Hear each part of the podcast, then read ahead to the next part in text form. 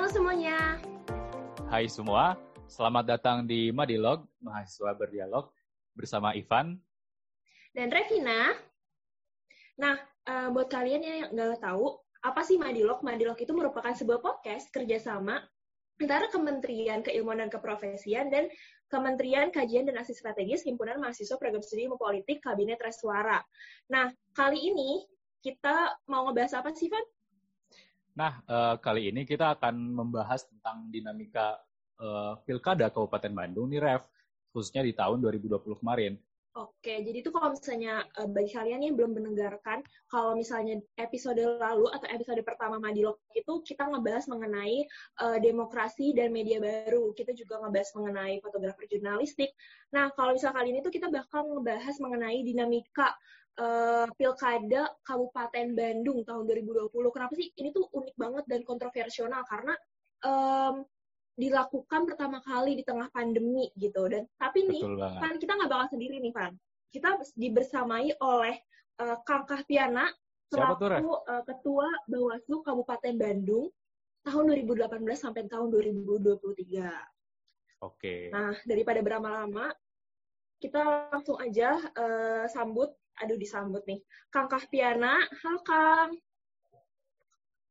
Selamat malam Kang Kahpia. Jadi hari ini kita uh, mau ngebahas mengenai dinamika pilkada Kabupaten Bandung tahun 2020. Nah, tapi sebelum sebelum kita mulai nih, aku mau nanya dulu dong Kang, uh, gimana kabar Akang dan keluarga uh, apa aja nih yang dilakuin selama PPKM ini? Alhamdulillah sehat, Neng. Semua Oke, Kang, um, kalau misalnya kan katanya minta kenal maka tak sayang nih. Nah, sebelum kita masuk nih ke pembahasan, uh, boleh dong Kang perkenalkan diri dulu. Nama saya Kak Yana. Kebetulan tinggal saya dekat di kampus Jatinangor, tepatnya di Cilenyi Kulon ya. Jadi sebetulnya saya cross silang ya kalau karir penyelenggaraan.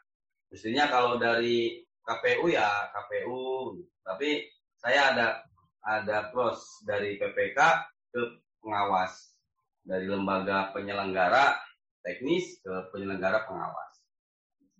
Jadi kalau teman-teman ketahui bahwa di penyelenggara pemilu itu ada tiga. Ada KPU yang menyelenggarakan teknis, ada Bawaslu yang mengawasi, dan ada DKPP Dewan Kehormatan Penyelenggara itu terkait dengan etik. Jadi saya sebetulnya kalau perjalanan karir itu ya nggak linier gitu ya. Gitu, Neng. Oke, okay. berarti kan tadi nih um, dari perjalanan karir Kang Kahfi gitu. Uh, kebanyakan semuanya itu tuh di politik elektoral lah gitulah ya. Kalau misalnya boleh tahu sebenarnya tuh Kang Kahfi latar belakang pendidikannya tuh apa sih dari ngambil S1-nya sampai S2-nya gitu sampai bisa berkarir di politik elektoral ini? Saya nggak nyambung nih. Pendidikan S1 saya pendidikan, S2-nya kurikulum. Kurikulumnya kurikulum pendidikan. Jadi basic pendidikan saya nggak linear dengan uh, bidang yang saya geluti sebetulnya di apa di penyelenggara pemilu. Tapi hal-hal yang berkaitan dengan politik elektoral itu tentu bisa dipelajari, diikuti oleh siapa pun sebetulnya, oleh siapa pun eh, sekalipun dia bukan di bidangnya. Apalagi di spesifik di Bawaslu itu banyak menggeluti bidang hukum sebetulnya. Karena memang lembaga pengawas pemilu itu ya di satu sisi dia punya tugas wewenang mengawasi, satu sisi juga punya tugas menegakkan uh, aturan terkait dengan uh, apa prinsip-prinsip penyelenggaraan pemilu. Gitu. Jadi sebetulnya nggak linear saya neng kalau background dari pendidikan ya. Tapi kalau di yang tadi perjalanan ke penyelenggaraan, insya Allah dari mulai apa namanya dari mulai PPK ya, tingkat kecamatan sekarang tingkat kabupaten artinya mengalami lah beberapa fase penyelenggaraan pemilu begitu. Oke, berarti emang dari S1 sampai S2 sebenarnya nggak ada berhubungan sama politik ya, Kang? Lebih ke pendidikan sebenarnya. Nah, kalau misalnya kayak gitu, um, ada nggak sih faktor yang mempengaruhi uh, Kang Kavi ini untuk uh, ngambil jalan di politik elektoral gitu? Kan tadi kan nggak linear nih, kenapa sih uh, akhirnya memutuskan untuk berkarir di bidang ini, padahal tadi kata Kang Kavi itu uh, kurang nyambung gitu sama karir Kang Kavi sekarang? apa ya yang yang pertama itu karena dulu di kampus saya di UIN ya S1 di UIN S2 di lebih lebih khusus di UIN lah di UIN itu proses elektoral atau proses politik elektoral waktu hima ya himpunan mahasiswa jurusan itu kemudian tingkat fakultas, tingkat universitas itu yang saya geluti dari mulai menjadi KPPS-nya tingkat jurusan gitu ya, kemudian tingkat fakultas. Jadi saya bergelut di bidang itu waktu di kampus itu. Ya artinya dinamika proses penyelenggaraan bagaimana sih proses kampanye untuk mahasiswa pada saat itu. Ya kita atur gitu. Jadi pembelajaran secara non formalnya kami atau saya pernah melakukan itu di kampus. Jadi punya sense ya terhadap dunia penyelenggaraan itu ya karena memang waktu di kampus ya itu yang saya geluti. Ya. Berarti emang awalnya dari kita-kita gini ya sih Kang? Dari ikut-ikut, aduh, dari ikut-ikut organisasi kampus ya siapa tahu ya kan nanti ke depannya kita bisa jadi kayak Akang gitu bisa terjun langsung di politik elektoral. Tapi kalau menurut Akang nih lebih seru lebih seru politik elektoral kampus atau yang asli sih Kang? Kalau lebih serunya ya sekarang lah karena ini real kita nggak bisa apa namanya dikatakan lagi belajar kalau sekarang di tengah masyarakat salah sedikit ya itu menjadi suatu konsekuensi hukum tentu pada pada diri saya sendiri. Kalau dulu di kampus salah sedikit atau atau salah atau salah fatal sekalipun sanksinya pun tidak berbau sampai ranah pidana kemudian ranah administratif paling sanksi sosial. Kalau dulu ya katakanlah belajar, tapi sekarang nggak boleh lagi ada kata belajar. Jadi buat teman-teman nih yang mendengarkan sekarang, kalau misalnya kalian suka sama dinamika politik kampus, bisa nih untuk terjun langsung uh, menjadi pelayan masyarakat kayak Kang Kavi. Ya. Boleh. boleh. Jadi teman-teman itu bisa menerapkan sistem demokrasi yang paling mini itu yang skupnya kecil kita kampus kan gitu. Betul kan? Kemudian sistem yang digunakannya ya, menginduk pada sistem induk kampus itu apa. Ataupun demikian dengan proses penyelenggaraan pemilu ya ada rujukan undang-undangnya yang kemudian menjadi rujukan baku babon babon proses demokrasi elektoral kita itu seperti apa. Sama juga sebetulnya. Hanya kalau di masyarakat ya kita nggak bisa main-main kan sedikit sedikit salah pun kita nggak boleh. Artinya eh, apa pun yang diputuskan, apa pun yang akan dilaksanakan, apa pun yang menjadi kebijakan, tentu ada konsekuensi hukum yang apa yang berlaku pada pada diri saya eh, yang melekat sebagai komisioner Bawaslu kan gitu Oke, jadi emang kalau misalnya di kampus tuh untuk belajarnya. Kalau misalnya hambatan ya, hambatan selama berkarir di bidang politik elektoral selama ini, apa aja sih Kang yang ngebuat um, Akang jadi kayak, oh ini uh, toh hambatannya gitu yang harus dihadapin selama berkarir di sini gitu? Yang pertama, menegakkan hukum dalam kontestasi politik itu sangat berat. Kenapa? Karena dalam proses elektoral itu kan ada yang direbutkan oleh stakeholder, partai politik terlebih dahulu. Ya. partai politik itu kan berebut kekuasaan. Nah, bagi Bawaslu tentu ada sisi-sisi yang harus dilakukan dalam proses elektoral itu kan sisi fairness. Kita harus fair. Gak boleh kita kanan kiri kan begitu ya. Kita nggak boleh timpang dalam memutuskan suatu suatu perbuatan salah satu partai politik, salah satu pasangan calon. Jadi artinya yang pertama itu adalah kadang ada juga partai politik yang menjadi peserta kontestan pemilu itu nggak tahu terkait dengan aturan yang berlaku dalam proses pilkada, misalkan gitu. Atau pasangan pasangan partai politik juga sama. Karena inti dari semua permainan itu kan aturan.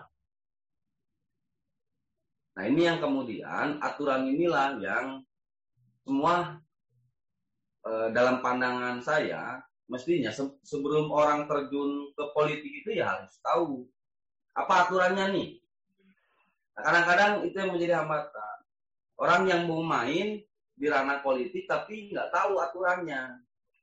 Itu yang pertama. Yang kedua masyarakat. Ini yang kadang dalam faktor kontestasi itu kan yang menjadi korban itu masyarakat.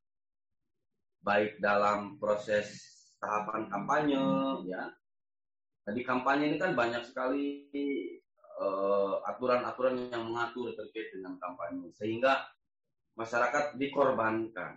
Di tingkat kabupaten kota ini tentu menginduk pada lembaga vertikal kita pusat. Ada peraturan yang kemudian peraturan itu eh, kadang nggak kena terhadap eh, praktis di lapangannya itu nggak kena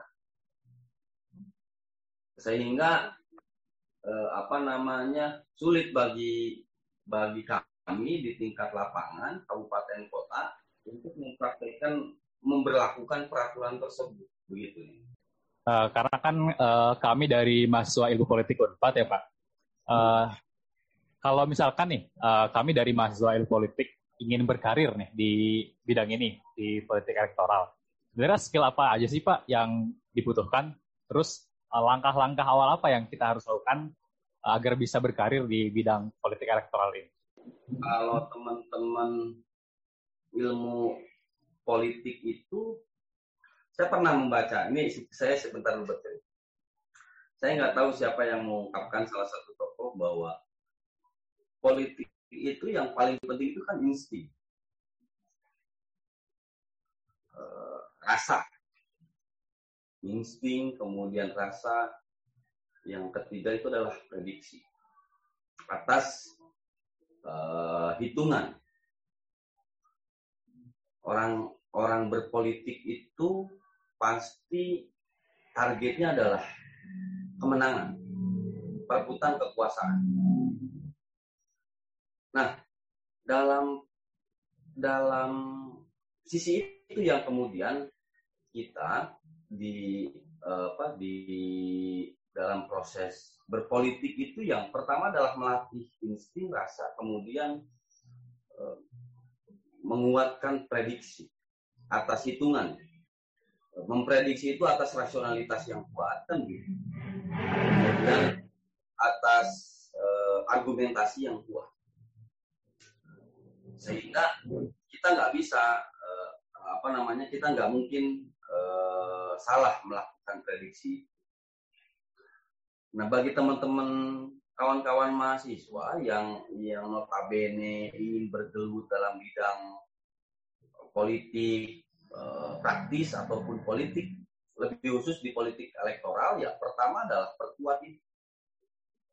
Bagaimana cara memperkuat insting kita dalam dalam memprediksi satu eh, satu kejadian ya tentu diolahnya dengan berpikir yang rasional. Coba teman-teman sentuh di bidang di bidang demokrasi. Di bidang demokrasi yang saya katakan tadi yang skupnya yang paling kecil di hima. Apa yang kemudian menjadi nilai-nilai demokrasi yang bisa kita kembangkan di, di, di kampus itu misal di jurusan itu dalam sistem dalam sistem berdemokrasi saya nggak tahu di teman-teman di Unpad apakah one man one vote one value atau suara di untuk memilih salah satu presiden jurusan itu harus ditentukan dengan perwakilan dan itu kan sistem teknis sebetulnya sistem teknis yang bisa diatur. Oh baik pak. Uh, ada beberapa hal yang saya tangkap. Yang pertama itu uh, jika kita ingin menjadi berkarir di politik praktis khususnya di politik elektoral, kita harus memperkuat insting kita dulu nih ya uh, dalam berpikir rasional dan khususnya kita mempelajari isu-isu uh, perpolitikan seperti demokrasi khususnya. Lalu juga uh, kita juga mencoba untuk membuka dialog dan berdialektika dengan uh, masyarakat dan juga uh, kita tidak boleh takut dengan adanya perbedaan karena perbedaan itu adalah sebuah keniscayaan. Dan sebelum kita berlanjut ke uh, pertanyaan selanjutnya, saya ingin menanyakan nih Pak, sebenarnya uh, apa sih tugas dan wewenang Bawaslu itu dan di mana posisi Bawaslu terhadap uh, dua lembaga yang lain yaitu DKPP dan KPU. Tugas dan wewenang Bawaslu itu yang pertama melakukan pencegahan. Ini melakukan proses pencegahan agar kesalahan itu tidak terjadi. Pertama kepada peserta pemilu, partai politik, pada stakeholder. Stakeholder itu ya di antaranya adalah jabatan-jabatan yang memang diatur dalam undang-undang. Misal kepala desa tidak boleh ikut serta dalam kampanye. Kita melakukan proses pencegahan, baik terbuka ataupun administratif secara. Kemudian kepada masyarakat eh, melalui eh, media publik, public sphere. Kemudian setelah orang kita cegah, kemudian masyarakat kita cegah, jabatan-jabatan yang diatur kita cegah, ASN kita cegah, melakukan proses pengawasan. Proses pengawasan itu melakukan proses pengamatan. Ya, dilihat, dirasakan, hadir di situ. Jadi mengawasi itu enggak eh, teman-teman kalau membuka definisi mengawasi itu ya indikatornya adalah proses pengamatan yang dilakukan oleh seseorang baik dalam bentuk panca indera sehingga kita mengetahui apa yang dilakukan oleh seseorang. Jadi kalau teman-teman punya eh, seseorang yang harus diawasi itu ya bukan dari pendek, bukan dari omongan orang lain gitu. Tapi dilihat, diperhatikan, dan dirasakan. Misal Ipan punya pacar nih, kata temannya, eh, Ipan itu pacarnya punya cowok yang lain. Itu kan bukan bukan proses mengawasi. Itu baru mendengar.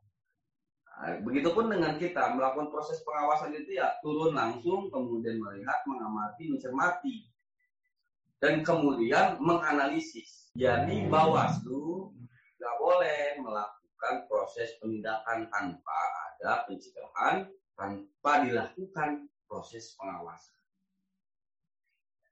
Menindak itu nggak, jadi nggak boleh ujuk-ujuk menindak. Dia harus melakukan dua, dua proses itu. Nah, menindak itu e, berdasarkan apa? Faktanya apa? Datanya apa? Kemudian berdasarkan laporan. Laporan punya saksinya seperti apa dan lain sebagainya. Nah, berkaitan dengan lembaga eh, KPU dan DKPP, apa yang dilakukan oleh KPU sebagai penyelenggara teknis proses pemilihan ataupun pemilu itu kita lakukan proses pengawasan dan pencegahan menjadi objek pengawasan kita.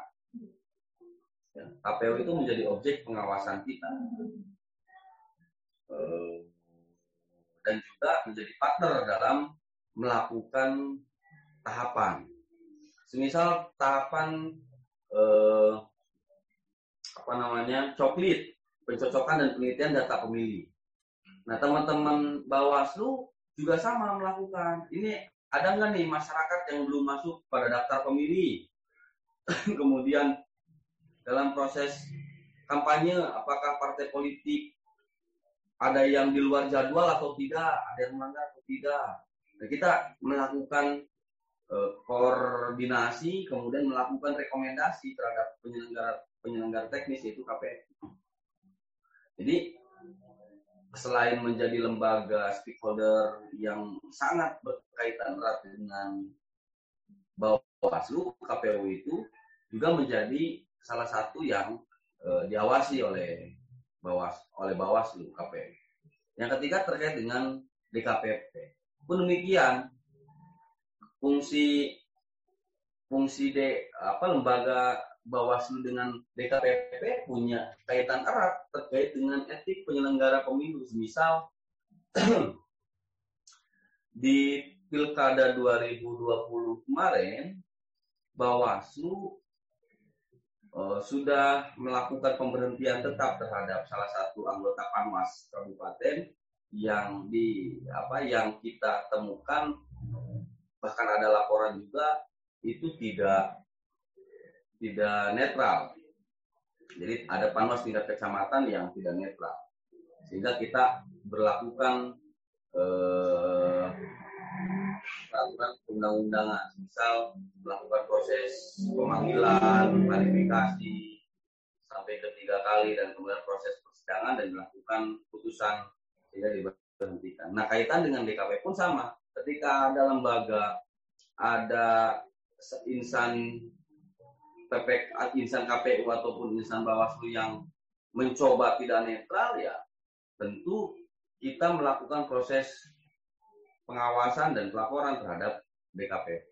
Oke, jadi sebenarnya secara garis besar sama sih ya kayak um, namanya gitu Bawaslu. Untuk mengawasi pelaksanaan pemilu dan pengawasan ini tuh bakal dilak, uh, bakal dilakukan bertujuan untuk pencegahan tindak pelanggaran uh, yang ada saat pelaksanaan pemilu, dan juga untuk mengevaluasi nih sebenarnya pemilu di tahun yang bersangkutan tuh kurangnya apa, butuh apa lagi uh, evaluasinya dan juga tapi tidak tidak itu ya uh, tidak mengabaikan checks and balance karena selalu bekerja sama dan selalu saling mengawasi oleh lembaga-lembaga terkait kayak tadi kata Bapak eh kayak sorry tadi kayak tadi kata Akam uh, DKPP terus KPU juga gitu. Nah, tapi ini sih Kang yang bikin aku penasaran tuh sebenarnya um, kan pilkada 2020 yang menurut aku tuh cukup kontroversial karena uh, dilakukan saat pandemi dan banyak banget nih penolakan dari masyarakat. Tapi sebenarnya Indonesia bukan satu-satunya negara yang melakukan uh, melaksanakan pemilihan di masa pandemi ini. Contohnya Korea Selatan gitu. Korea Selatan juga sempat melakukan pemilihan umum uh, waktu pandemi nih, tapi um, mungkin karena penanganan COVID di Indonesia juga belum sebaik Korea Selatan, masih jauh gitu. Uh, banyak banget penolakan dan argumentasi yang mempertanyakan sebenarnya apa sih urgensi dari pilkada di tahun 2020 di tengah pandemi. Nah, kalau misalnya dari Ahmad sendiri, uh, sebagai bagian dari Bawaslu, apa aja sih persiapan-persiapan yang dilakukan uh, untuk melaksanakan pilkada pertama uh, di tengah pandemi COVID-19? Kita masuk dalam catatan sejarah yang melaksanakan pemilihan pesta demokrasi terbesar di 2020 yang melibatkan banyak orang dalam situasi pandemi COVID-19. Tentu bagi kami, khususnya saya itu satu merasa merasa takut ya, karena memang eh, kita punya pasukan, kita punya tim di tingkat kecamatan, tingkat desa yang intensitas dengan masyarakatnya sangat tinggi sekali. Aspek pengawasan itu bukan bukan kita diam di kantor atau di sekretariat, tapi kita turun langsung mengawasi peserta pemilu di dalam apalagi dalam tahapan kampanye. Orang bertatap muka, dan itu hal yang sangat tidak sangat dilarang dalam dalam situasi pandemi. Nah maka e, karena memang kita lagi-lagi kita ini Bawaslu Kabupaten Kota sebagai pelaksana ya kita jalankan atas dasar amanah yang kita terima.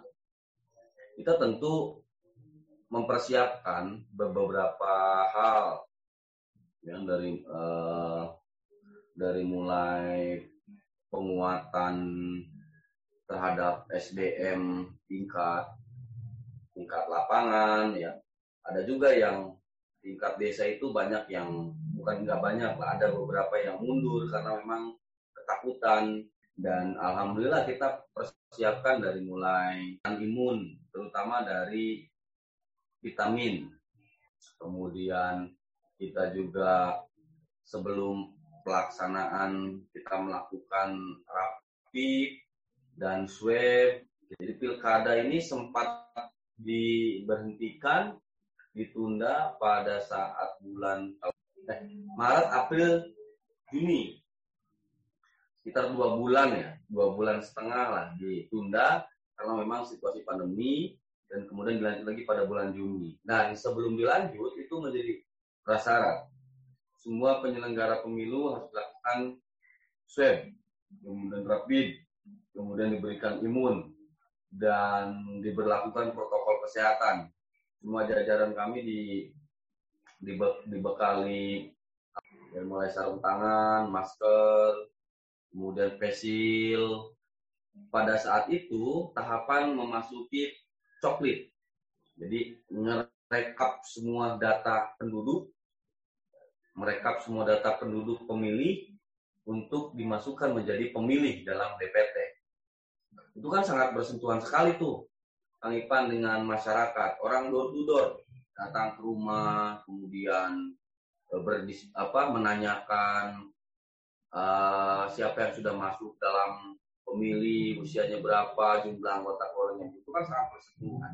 Dan dan ada juga dari masyarakat khususnya di Kabupaten Bandung yang memang pada saat dicoklit menolak karena memang ada rasa was-was situasi situasi COVID pertama sekali, orang ada juga yang ketika didatangi menolak dan lain sebagainya karena memang ada rasa ketakutan. Jadi persiapan-persiapan teknis dan non teknis, alhamdulillah kita lakukan karena memang kita juga di guidance oleh Satgas COVID di Kabupaten Bandung, eh, bagaimana prosesnya seperti apa dengan dinas kesehatan kita melakukan uh, koordinasi sehingga puskesmas terus memberikan pelayanan kesehatan kepada jajaran kami. Banyak hal yang kita lakukan dan dan alhamdulillah pasca pilkada selesai tidak tidak ada yang terpapar teman-teman penyelenggara pemilu ya. Ada eh, dan sehat semua alhamdulillah ini gitu kang. Oh baik. Baik kang. Uh, dan saya juga pernah membaca ya. Jadi apa benar nih kang? Uh, 51 orang petugas uh, pemilu pilkada kemarin di Kabupaten Bandung terpapar positif ya?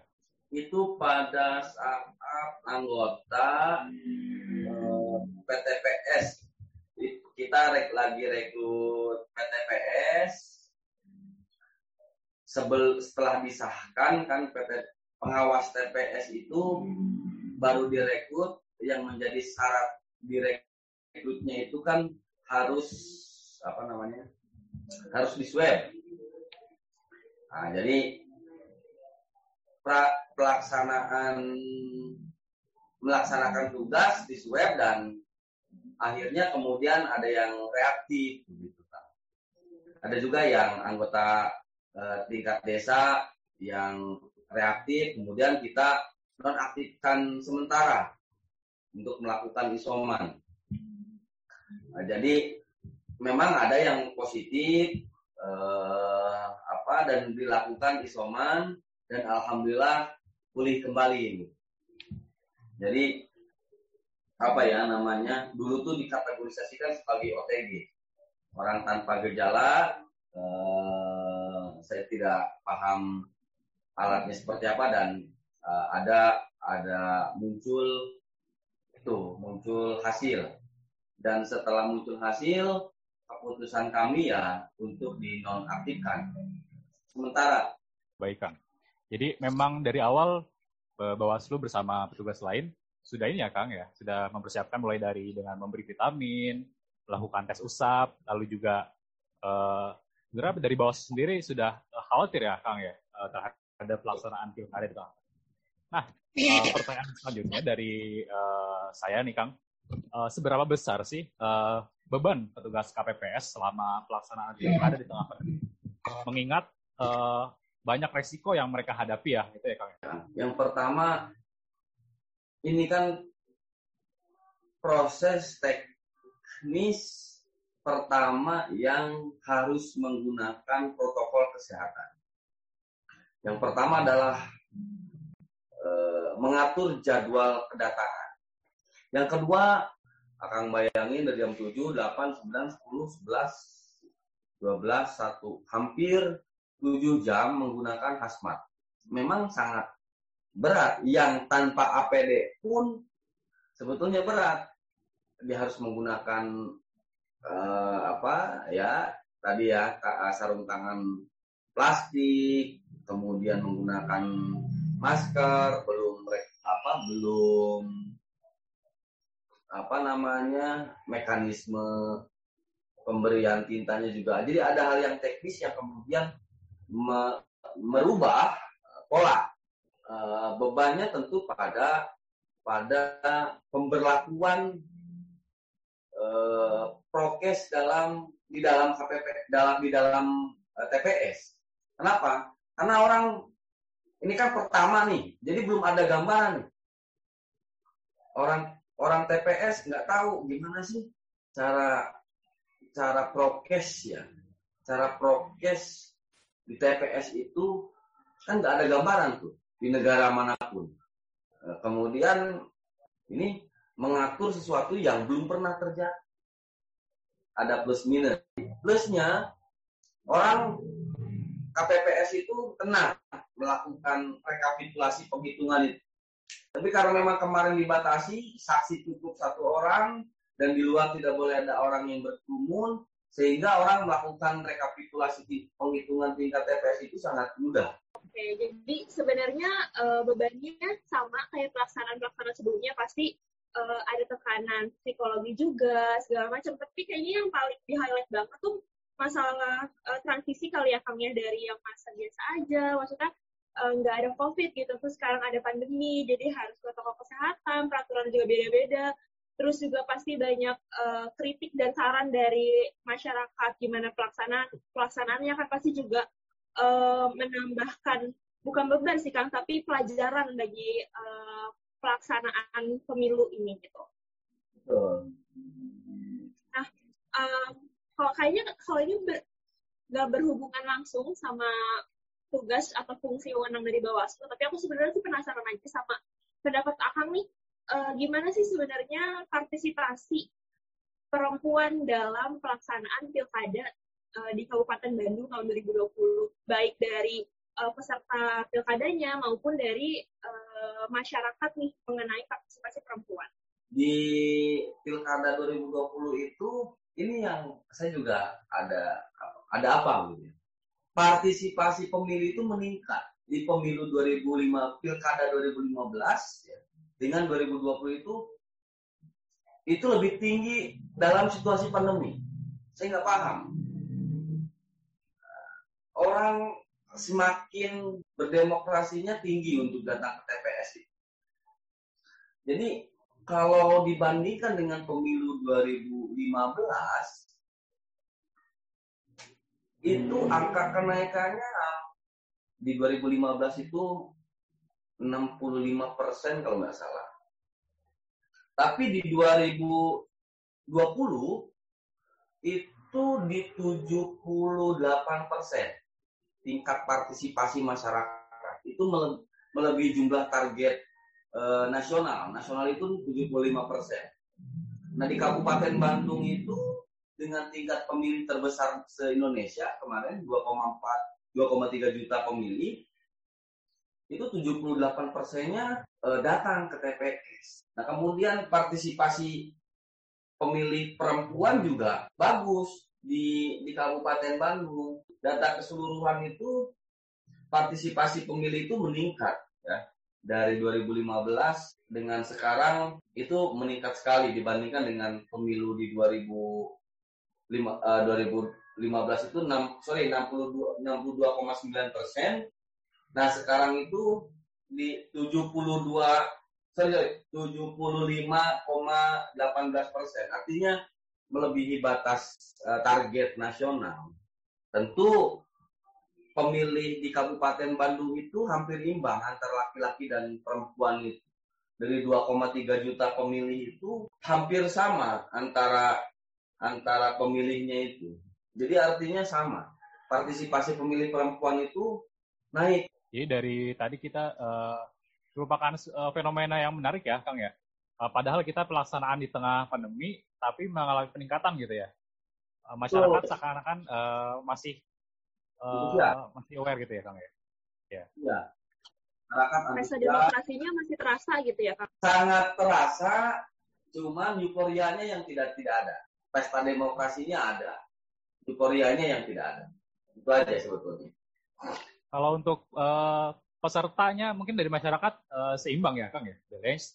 Kalau untuk uh, paslonnya nih Kang, apakah ada ketimpangan antara laki-laki dan perempuan ataukah imbang gitu. Kalau bisa kita lihat dari tiga paslon yang berpartisipasi dalam uh, pilkada kemarin. Paslonnya kemarin ya teman-teman juga mungkin udah baca ya udah lihat ya tiga dari ketiga itu satu calon bupati calon wakil bupati dari laki-laki dan dua calon bupati dari perempuan dan wakilnya tiga dari laki-laki Atep kemudian Pak Usman sama Sahrul. Jadi tiga calon wakil bupati itu laki-laki semua dan calon bupatinya itu dua perempuan. Dua perempuan. Oh, baik baik.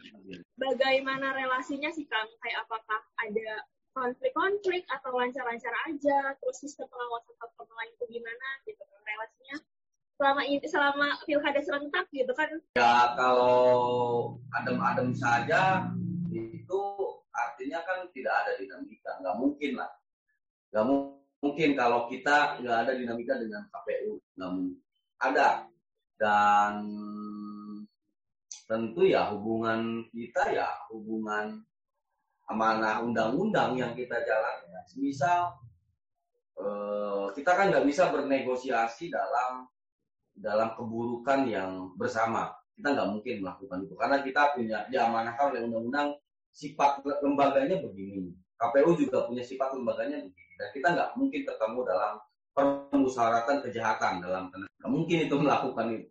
Jadi dinamika pasti ada. Rekomendasi terkait dengan uh, A begitu. Dan tidak dijalankan oleh KPU dan itu sering sekali. Setelah kemudian kita ketemu dan berdiskusi bahkan berdebat, putusan rekomendasi itu ya harus jalankan ya memang amanah di undang-undang rekomendasi bawah itu harus dijalankan paling lambat tiga hari.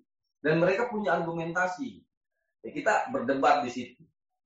Akhirnya bukan bukan saling menyalahkan tapi eh, kita mengingatkan. Dari sisi rekomendasi kita itu ya ini hasil temuan dan laporan kita. Ini relasi kita ya relasi amanah perundang-undangan sebetulnya uh, kalau sih ya kalau dari sisi kemanusiaan ya tetap kita kita hargai. Tapi dalam sisi proses pelaksanaan pengawasan ya apabila ada ada hal yang di luar dari peraturan perundang-undangan ya tentu kita pasti ada dinamika. Jadi um, sebenarnya kalau misalnya boleh dibilang gitu ya, kan banyak banget nih berita-berita kalau misalnya KPU dan Bawaslu berseteru segala macam. Sebenarnya itu hal biasa ya kan menjadi dinamika lah sebenarnya dalam pelaksanaan pilkada dan juga e, namanya suatu pekerjaan lembaga yang melibatkan banyak orang gitu. Pasti namanya kesalahpahaman dan konflik pasti ada aja nggak sih Kang? Dalam hilang pasti ada. Pasti ada ada. Walaupun kita dari rumpun undang-undang yang sama uh, Undang-Undang 10 2016 tentang pilkada, atau Undang-Undang 7 tahun 2017 tentang tentang pemilu. Ya orang mengartikulasikan suatu peraturan itu kan pasti berdinamika. Ya kan, nggak mungkin orang membaca itu sama-sama, nggak mungkin juga. Memahaminya juga kan sesuai dengan konteks dan tekstual yang berlaku di di dalam pikirnya, di dalam realitanya, di dalam realita, dalam penerapannya seperti apa. Jadi sering sekali berdinamika dan kita anggap yaitu profesional pekerjaan masing-masing lembaga antara kami, Bawaslu, kemudian antara dengan KPU dan maupun dengan MKP. Uh, eh, selanjutnya uh, saya ingin nanya nih Kang, uh, kalau kita lihat pelaksanaan pilkada Kabupaten Bandung kemarin, ada satu hal yang menarik bagaimana peta kekuatan dan tensi politik uh, di pilkada kabupaten nih. Karena kan kita lihat uh, paslonnya itu kan dari tiga golongan ya, ada dari golongan birokrat, petahana itu ya, dan lalu juga ada dari kalangan olahragawan, yaitu ATEP, dan yang terakhir tuh dari kalangan artis. Nah, kalau misalkan akan lihat nih, uh, bagaimana sih uh, peta kekuatan dan tensi politiknya nih selama pelaksanaan pilkada uh, Bandung Kabupaten Bandung uh, tahun tensi politiknya sangat menarik kan sangat sangat hot uh, ini kan satu partai yang salah satu partai yang berkuasa kemudian pecah menjadi dua kandidat. Dan sehingga tentu akar rumput pun pecah. Di tingkat eh, kecamatan, desa dan basis masing-masing pun akhirnya pecah. Dan antara satu antara dua dan dan ketiga pasangan salon sal, paslon itu timnya saling melapor ke Bawaslu. Hari ini misal pasangan nomor satu melaporkan pasangan nomor tiga atau sebaliknya nomor tiga melaporkan pasangan nomor satu Nomor dua melaporkan juga sama pasangan nomor satu. Terus dan terus dinamika seperti itu. Ya, tentu secara apa namanya, secara keputusan kita juga harus teliti melakukan proses penanganan pelanggaran kemudian melakukan penerimaan laporan, menganalisis suatu perkara kejadiannya dan lain sebagainya, tentu kita harus uh, teliti. Salah sedikit maka fatal membuat dibuatnya kan gitu. Dan itu tensinya sangat tinggi sekali dinamika. Ada salah satu uh, kolega saya menjadi anggota Bawaslu sekarang, dia pernah mengalami dinamika pilkada di 2015, kemudian pemilu 2009. Tensinya nggak sepanas hari kemarin 2020 sangat berat sekali dan alhamdulillah teman-teman kita solid semua, Bawaslu solid, begitu pun dengan KPU juga antara kami dengan KPU juga solid dalam arti uh, apa hal-hal yang berkaitan dengan penyelenggaraan dilakukan sesuai dengan peraturan perundang-undangan. Dan hasilnya pun dimenangkan oleh uh, paslon nomor tiga ya, Kang ya, dari Dedang dan uh, Sahrul. Walaupun uh, saingannya saingan petahana dan merupakan hal yang menarik sampai-sampai uh, paslon nomor satu itu me mengajukan sengketa ya, kalau tidak salah itu ke MK ya. Betul. Jadi tidak apa uh, ada hal yang mungkin ya menjadi hal yang mengganjal ya kemudian dilakukan proses sengketa di Mahkamah Konstitusi dan sebetulnya di MK itu ya dua hal yang pernah terjadi di pemilu di pilkada 2015 dulu ya eh 2010 2010 itu juga pernah ada uh, perkara sengketa di Mahkamah Konstitusi sekarang juga sama tentu menjadi kedewasaan politik ya dan kedewasaan demokrasi khususnya di Kabupaten Bandung. Begitulah pesta demokrasi. Um, tapi kan tadi aku udah baca nih Kang kalau misalnya ada total 25 laporan masuk ya uh, mengenai pelanggaran pelanggaran pilkada di Kabupaten Bandung tahun 2020 dan ada beberapa yang sampai masuk ke tahap registrasi.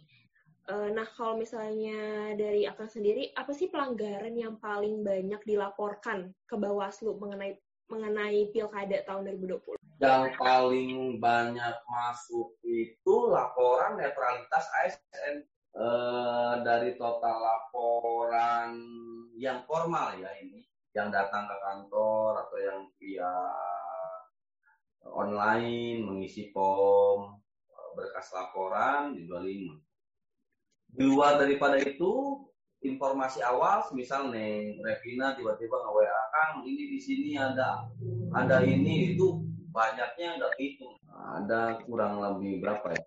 Uh, rekomendasi kami waktu Kabupaten Bandung ke KASN, Komisi Aparatur Sipil Negara itu hampir 63 kalau tidak salah. Rekomendasi uh, terkait dengan netralitas ASN.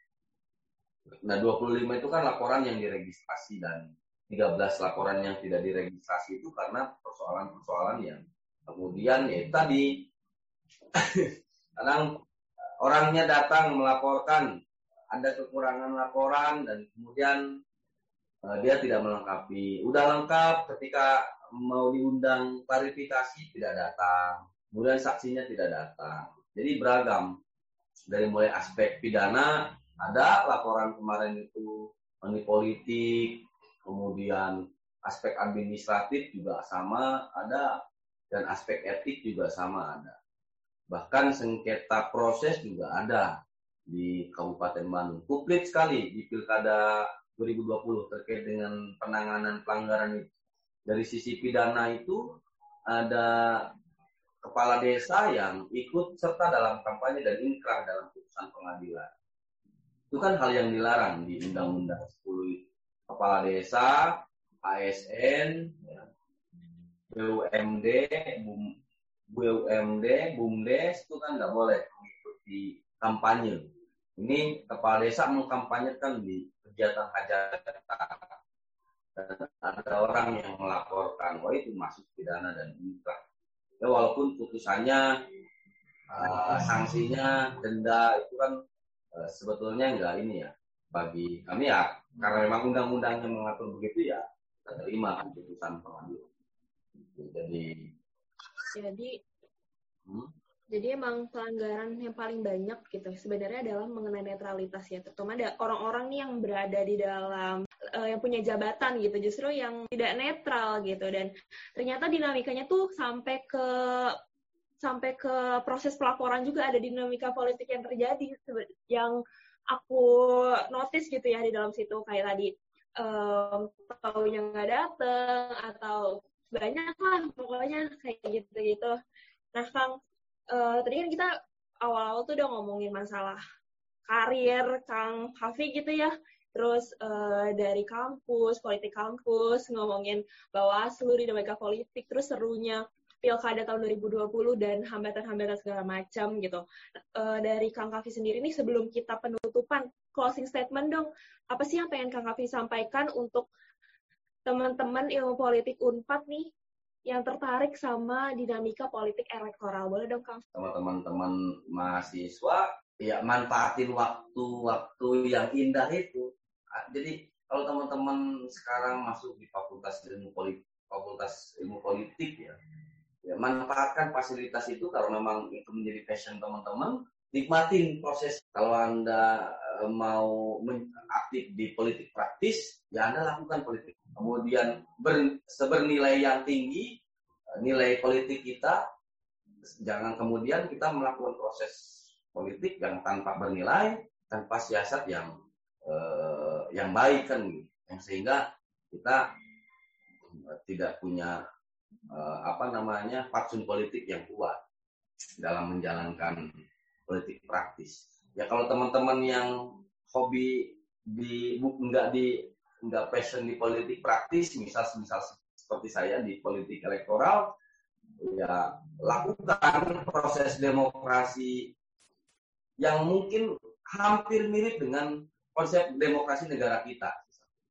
Kalau pola pola pemilihan pemimpin dan kekuasaan apa pemimpin di kita pola di negara kita pola seperti itu ya adopsi sedetil mungkin kemudian se sesuai mungkin sehingga pasca teman-teman apa di kampus teman-teman tidak buta gitu tidak apa namanya tidak tidak kosong pengalaman dengan dinamika dinamika kampus itu. Karena kampus itu ya kalau Sandra dibukanya teman-teman mahasiswa di perkuliahan mungkin hal yang demikian bersifat teori tapi prakteknya ya teman-teman lakukan membuat sejarah tersendiri di di kampus sehingga apa namanya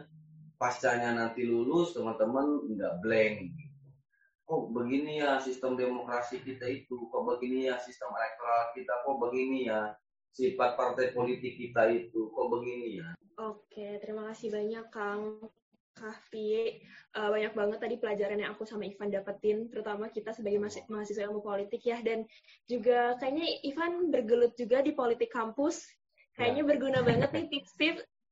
Tadi belajar kan? baik banget dari Kang Kahfi ya, betul dari cerita Kang Kahfi aku uh, jadi termotivasi gitu untuk lebih berkecimpung lagi di politik kampus. Hari ya, ini kan, sangat uh, ini ya Kang ya, uh, sangat berwarna. Terima kasih uh, Kang Kahfi udah menyempatkan hadir, udah bisa menemani kita di malam ini dan berbagi gitu, berbagi uh, pengalaman dan juga uh, sharing-sharing manfaat kepada kita mahasiswa ilmu politik Unpad.